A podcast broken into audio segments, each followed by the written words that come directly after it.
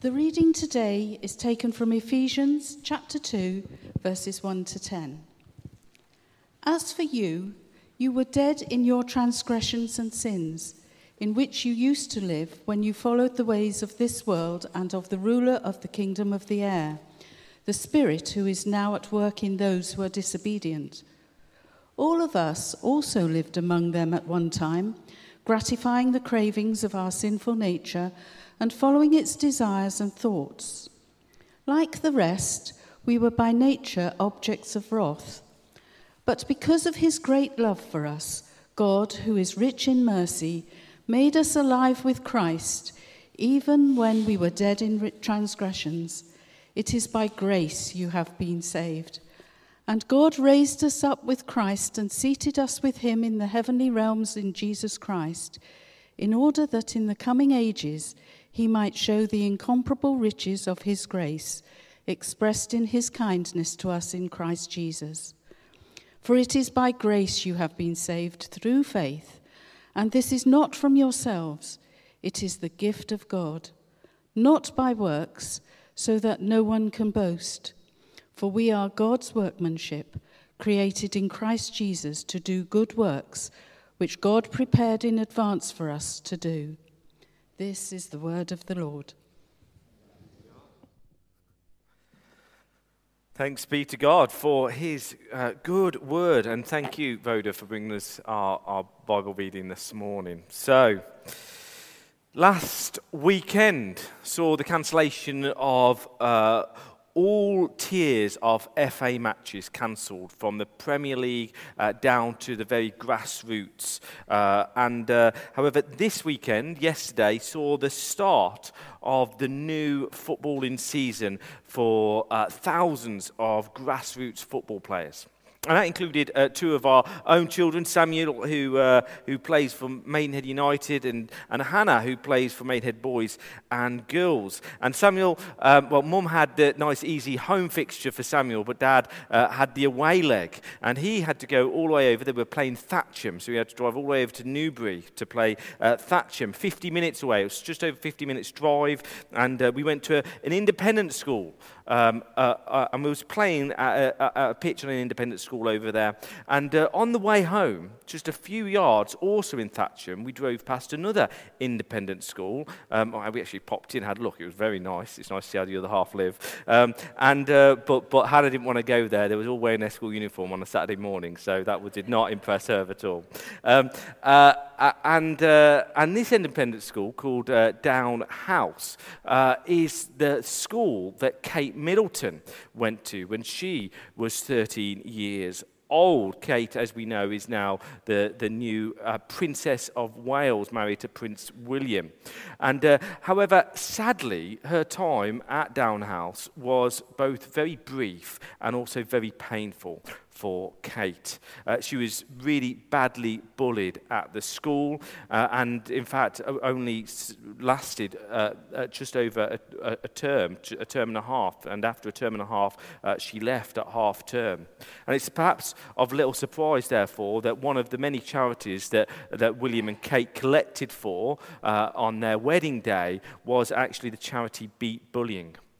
Now, there was a, an interview in the Sunday Times a few, uh, uh, some time ago, and one of her peers from the school uh, uh, spoke about Kate, and she said this She was definitely having a miserable time. I can remember seeing her one time sitting on the stairs, crying her eyes out. Sitting on the stairs, crying her eyes out. I want you to imagine that. Another girl said, In our peer group, she was regarded as a non entity. I'll just say, it goes to show that teenage peer groups are not always the most astute um, at making judgments. Now imagine going up to Kate, aged 13, sitting alone on the stairs, crying her eyes out, so miserable that in a few weeks' time she'd be leaving the school, and saying to her, saying to her these words, you know, hey Kate, let me show you a picture of your wedding day. Let me show you a picture of your wedding day. You know, a million people flooding the streets of London. It, uh, you, you know, two billion people watching it on TV. You marry a prince, and he loves you, and he cherishes you. And Kate, you know these bullies that have been picking on you? Yeah, well, if they're English, one day they'll have to have you as their queen. Now, imagine, imagine Kate now looking back on those times, you know, sitting alone, ostracized, uh, ostracized, not a friend in the school, and now thinking of her life today. Don't you think she's amazed? Don't you think she's filled with joy when she looks back to her former condition, now looks back to what she has inherited? And this morning, I want us to help, uh, I want us all to, to see what the Christian has in their relationship with God what a Christian has in a relationship with God. Uh, and to help us, I too want us to consider first what our lives are like without Christ compared to the life that we now have available to us with Christ. And you know, this is exactly what the Apostle Paul had in mind when he wrote these 10 verses. Um, obviously, they weren't verses at the time, they were just his, his writings. But when he wrote this passage to a small, struggling church in the vast pagan city of Ephesus, and he wanted them to see the wonderful, amazing gift that they now have in God compared to their condition beforehand. And just as Kate must sometimes sit and marvel at, at, at, what it was, what they, she has today compared to what it was like for her, as Christians, we too need to pause and think for a moment and just to marvel at the amazing gift of God's grace.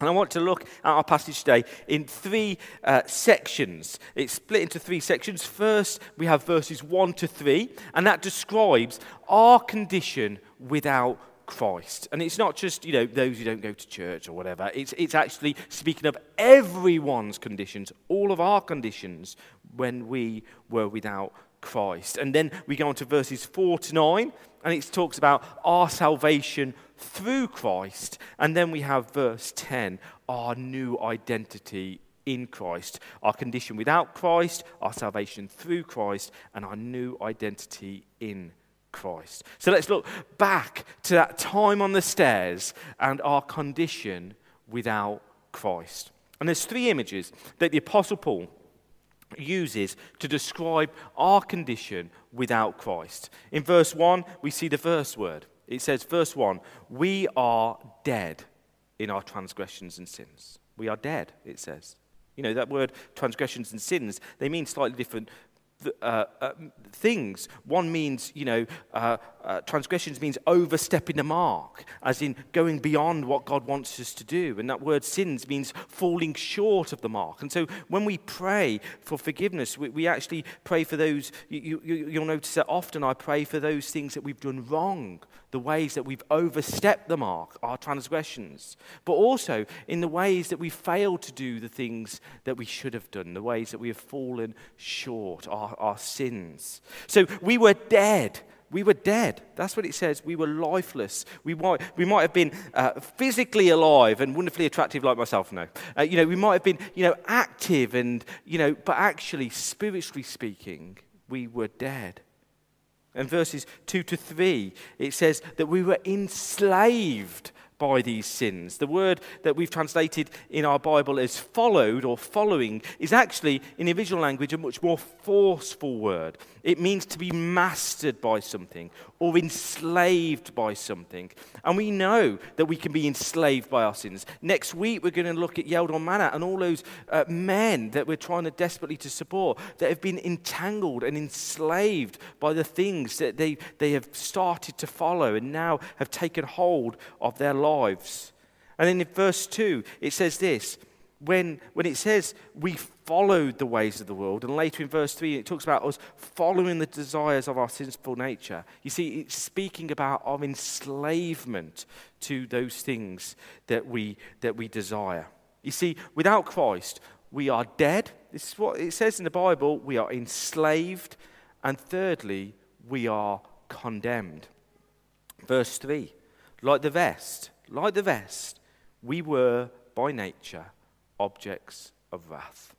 We were by nature objects of wrath. Now, let's pause for a moment. I think it's important to, to pause and to clarify what we mean by God's wrath. It's not something we often uh, speak of. Because when we hear this word wrath, we imagine God as some kind of terrible tyrant, this cosmic policeman that's looking over your shoulder, ready to punish you for doing something wrong. Or we flip to the entire other extreme and we say, well, you know, God is love and God is love. So therefore, wrath you know, judgment is just not part of him. You know, it's just, it, it, you know, but, but neither of those two extremes are correct. This idea of God being sort of, you know, out of control, like human wrath, it is completely false because, you know, it is not unbridled anger, blind, vicious rage. That's human wrath. God's wrath is always controlled and settled and calm and holy.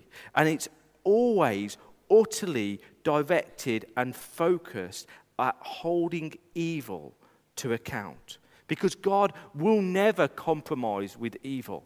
And for, for some of us, sadly, we've been through absolute tragedy in our lives. We've had evil uh, in our lives. And God is saying to you this morning that He will not allow those things to go unpunished. He will not allow those things to go unpunished. He loves you too much because that's why the opposite isn't isn't false either. You know, because God's a God of love, that judgment isn't a part of his character. Because God's judgment is not in opposition to his love, his judgment is proof that he is loving, that he is good, that he will deal with the evil that has been done to you.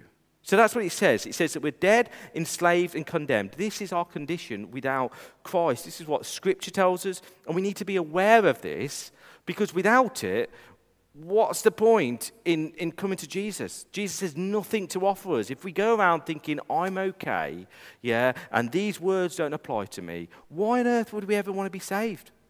It's like if I walk up to someone and say, I've got this amazing medicine, I really wanted to give it to you, you'd be like, well, I don't, I don't need it. I'm healthy. But if you first of all say, actually, this is your condition, and now I've got this, then we, we are willing to accept it. You know, if you leave the Swedish mainland and you head over to the island of Tjörn, yeah, you go over this bridge. It's called the Almö Bridge. And, uh, and I want to take us back now, a number of years, uh, back to a really foggy, icy night uh, back, in the, uh, back at, on the 18th of January in 1980. And on this foggy, cold night at 1.30 in the morning, a tanker collided with the central support of this bridge. And because it collided with the central support, this huge tanker brought down this huge central section of this bridge. And the central section of the bridge, part of it landed on the tanker's own bridge and which cut out all its radio comms. And the, the, the, the, the water there was icy, so that the, the tanker couldn't get the lifeboats out to get people to shore. And so there was no way to warn anyone about what had happened to the bridge. Their comms were down, they couldn't get to shore. And so, for the next 40 minutes, car after car after car drove straight off the edge of that cliff, uh, off the edge of that bridge, and ended in the icy waters below.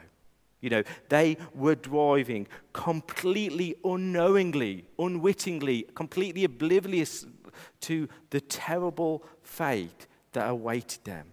Driver after driver, they were driving towards that terrible end.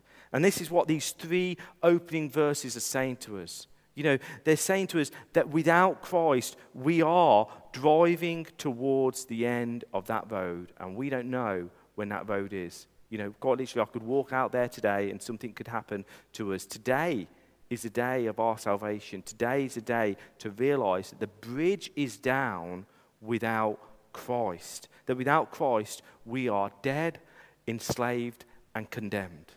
And, saints, this is why telling people, telling your friends and your loved ones about Jesus, however you do it, however you do it, whatever you do, you know, you know when I talk about my family friends, I'm not saying come to our Alpha, I'm just saying, have you, have you seen Alpha? Or why don't you get involved in your local church? You know, uh, however you do it, we don't put on these events and socials and evenings and things like Alpha because, you know, there's something nice to do. The Bible teaches us that, that knowing Jesus is quite literally a matter of eternal life and eternal death. Dead, enslaved, condemned. This is our condition without Christ. And this is terrible and shocking news. Let's, let's, be obvi- let, let's be honest here. This is terrible and shocking news because there's not much of the population in Maidenhead at this time that is in church. You know, this is absolutely shocking news. And if we were going to leave it there, yeah, it, it would be shocking news. But the Bible doesn't leave it there, and neither should we, because in the very next breath, after Paul explains our condition without Christ, he goes on to unpack that this isn't terrible news, that actually there's an amazing good news of Jesus Christ, the amazing good news of Jesus Christ. In fact, he doesn't even take a breath.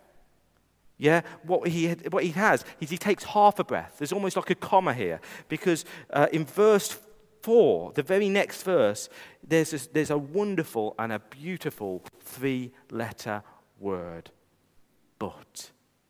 But. Verse 3 Like the rest of us, we were objects of wrath. Verse 4 But because of his great love for us, God, who is rich in mercy, made us alive in, with Christ, even though we were dead in our transgressions. It is by grace that you have been saved. You know, we were dead, and now we are made alive with Christ. Verses 1 to 3 without Christ, we are dead, enslaved, and condemned. And verses 4 to 9 is through Christ, we are made alive, we are set free, we are forgiven. We've just been singing about those things, haven't we? You know, in the line of the Lamb, you know, that, that, who, whose blood breaks the chains that frees us, that brings freedom, that forgives us, because this is our salvation through Christ. That's our second point our salvation through, through Christ. You see, God loves us so much that he refuses to compromise with evil. But also, God loves us so much that he refuses to leave us where we are.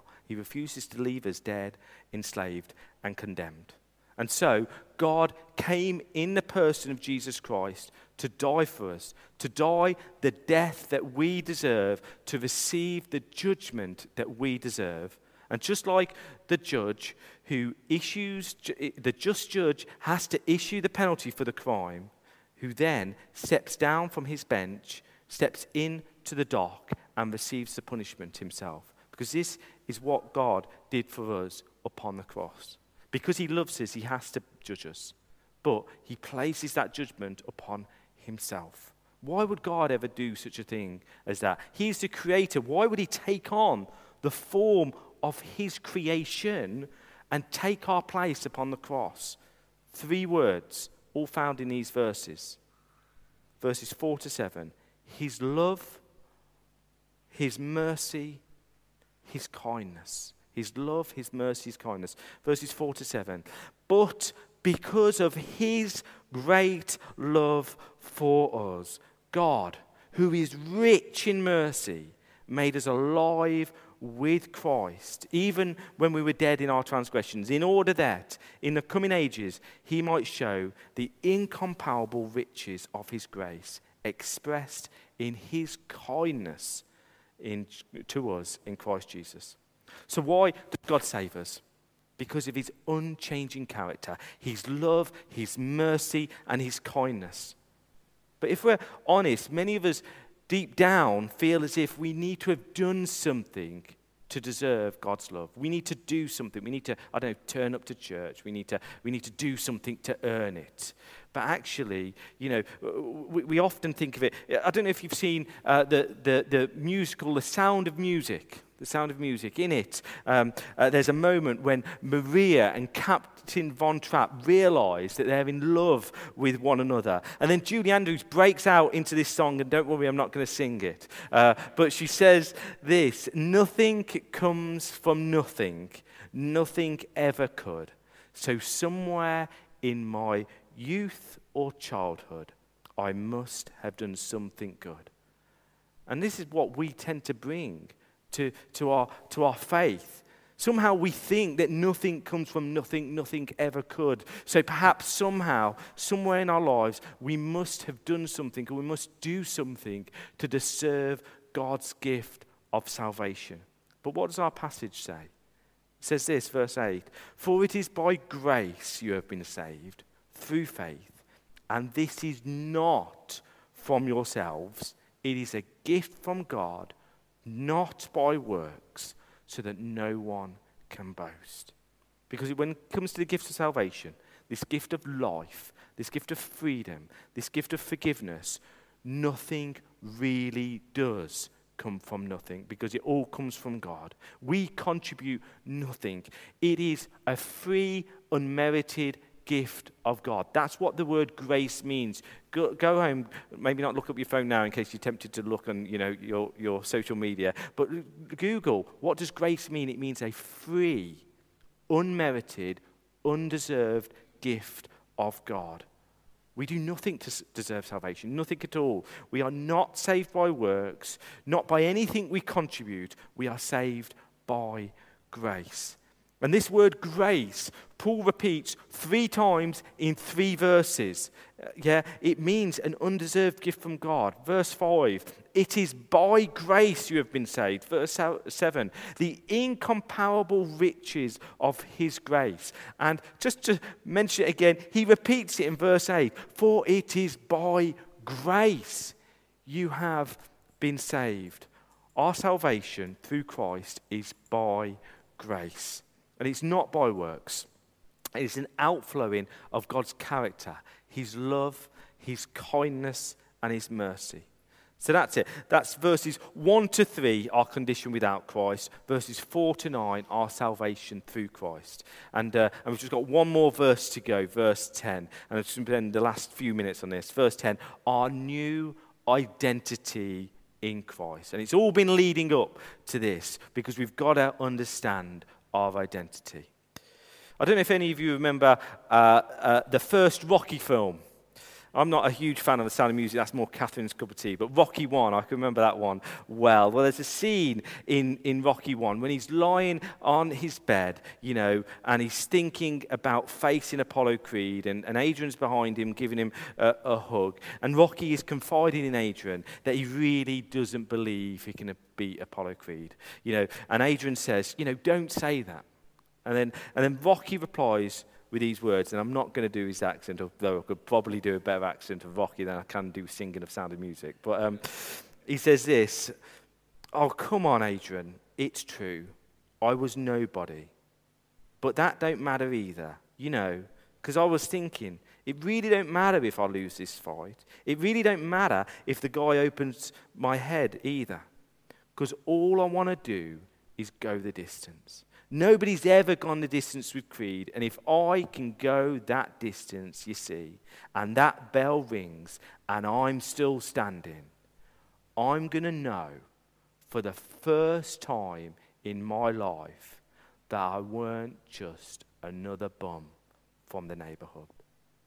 But for the first time in my life, I would know that I'm not just another bum. And I think deep down in our hearts, we can all empathize with Rocky because actually all we want to know is that we're just not another bum.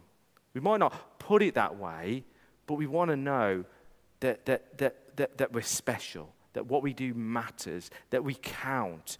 That, and this is the reason why we invest our lives in things that will ultimately take from us and, and tear life from us. We build our identity, I don't know, on being athletic or, or our good looks or our careers or being a good parent or being a good Christian or, or making lots of money.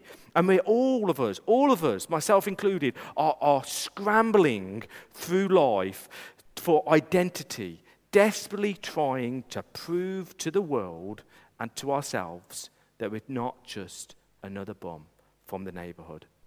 But what the gospel does, if you allow it to grip your heart, what the good news of Jesus Christ does, what grace does, is it gently tears from our hearts this harmful desire to find identity and worth in other things. Because grace says you don't need to find or prove yourself through how successful you are at work, or what good deeds you do in a community, or how good looking you are. Grace says you are already loved. You are already special. You are already chosen. It moves us from a place of insecurity to a place of security. And I think that, that as we start to pray about this truth and, and spend time with it and think about it each day, bit by bit, we find that we slowly stop seeking our identity in, in, in other things. We, we stop needing to prove to ourselves and to the world that we're not just some other bum, and we start to embrace our new identity in Christ. Because you are loved by the Creator of the universe. That is your identity. You don't need to prove yourself to anyone else. You are loved, and not because of what you do for Him, but because He loves you. You are loved by God because He loves you. And this is the power to change everything. You know, when we, when we begin to grasp our new identity with Christ, we stop doing things to try and earn God's love or to prove ourselves. And instead, we are motivated by God's love. And when we, when we do this, we begin to do what verse 10 is all about. When we realize that we are God's workmanship, created in Christ Jesus to do the work that God has prepared in advance for us to do. You see, then we start to serve God, not because we feel as if we have to, but because we want to, because God has already won and wooed our hearts, and all we want to do is offer it back to Him. So let us stand to pray that all of us may step into this new identity in Christ. Let's pray.